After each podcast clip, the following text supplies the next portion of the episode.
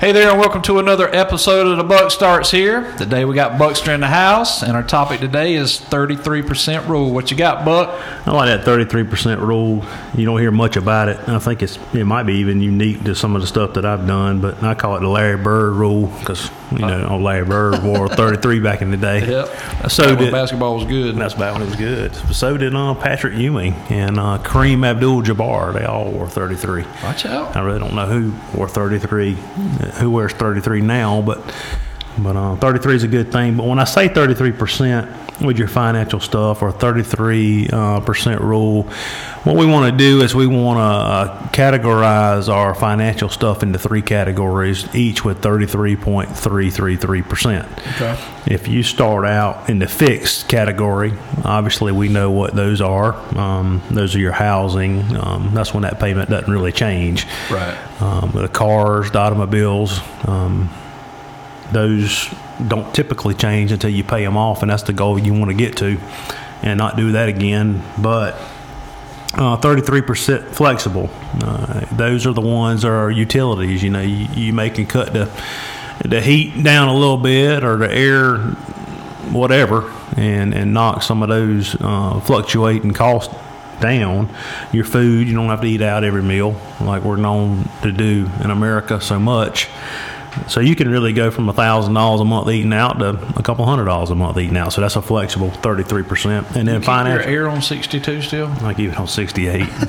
so 33% financial, and that is your savings. And a lot of people out there in the listening world, they're going to be like, this guy is crazy if he thinks I can save 33% of my salary or 33% of uh, what I bring home. But that's the goal you want to get to. And I promise you, if you'll keep these 33% into the the fixed, the flexible, and the financial categories, then you'll never have a problem.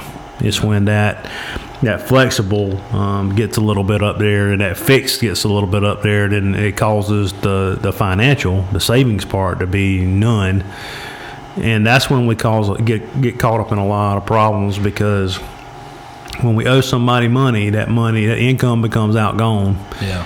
and it just it just it's one thing after the other. The whirlwind starts, the snowball starts going downhill, and it just causes an avalanche of problems. And uh, but we do it to ourselves. But the rule of thumb, a bank should never allow you to have a loan, a mortgage loan that's twenty five to twenty eight percent or more of your income. Uh, I've Can heard they do it? They can. I've heard some people. I've, I've heard some people having 33, 35 percent of their income, and Now, I know years ago the banks got in big trouble for all these loans, and then they tightened everything up. But that that's kind of like subsided, right? I mean, they've Yeah. gotten a little relaxed on that.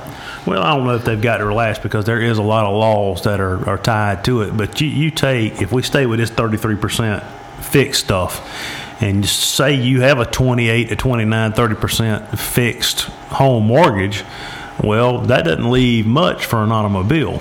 No. And, um, but we, we, we still want them.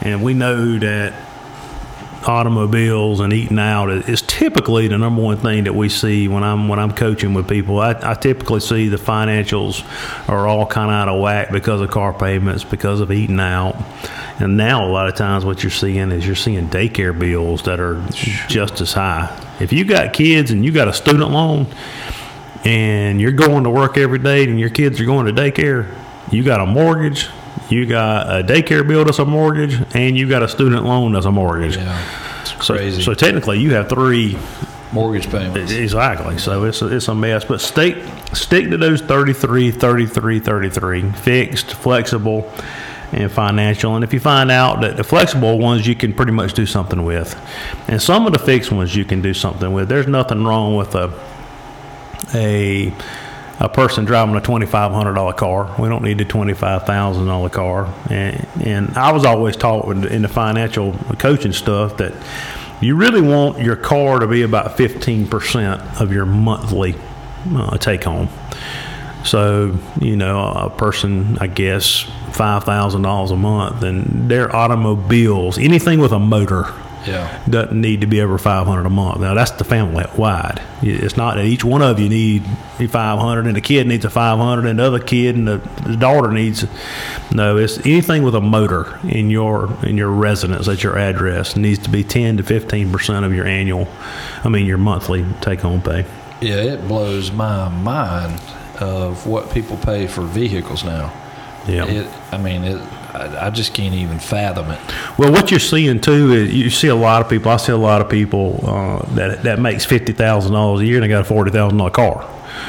Well, uh, that's usually a indicator. Uh, a, a light bulb will go off and say we starting out bad here. Yeah. So if you're making fifty thousand dollars a year, you never want to be real close to that in your automobile because it's just going to cause problems. So um, stick to that fifteen percent. You know, twenty percent at the most, if you can. And I've seen all kind of things. I've seen it where you know the the person really had a really cheap house payment. They, they were they put in a lot of money on the down payment, or you know maybe it was handed down to them. They celebrated by going to get They that celebrated automobile. by buying two vehicles. So, Yeah. and then you see all the time. You see the the average uh, household that has two fifty, sixty thousand dollar vehicles in the yard, and, and they may have a, a seventy five hundred dollar mobile home. Right. So you see those. So you know one of them's a well, in this case, the mobile home and the vehicles are a, a, a um, dwindling down asset. Right. So uh, they're more likely to be called a liability, to be honest with you. So you want to put your money in something that over time is going to make you money and, and stay away from the things that are going to reduce in value. Yeah. So keep that 33% rule, you know, fixed, flexible, and financial. And I promise you, you'll never have a problem. Well, there you go. There's another nugget from the Buckster. Um, 33% rule. Try to live your life by that. We thank y'all for being with us. We'll see you back here next time, same time, different topic.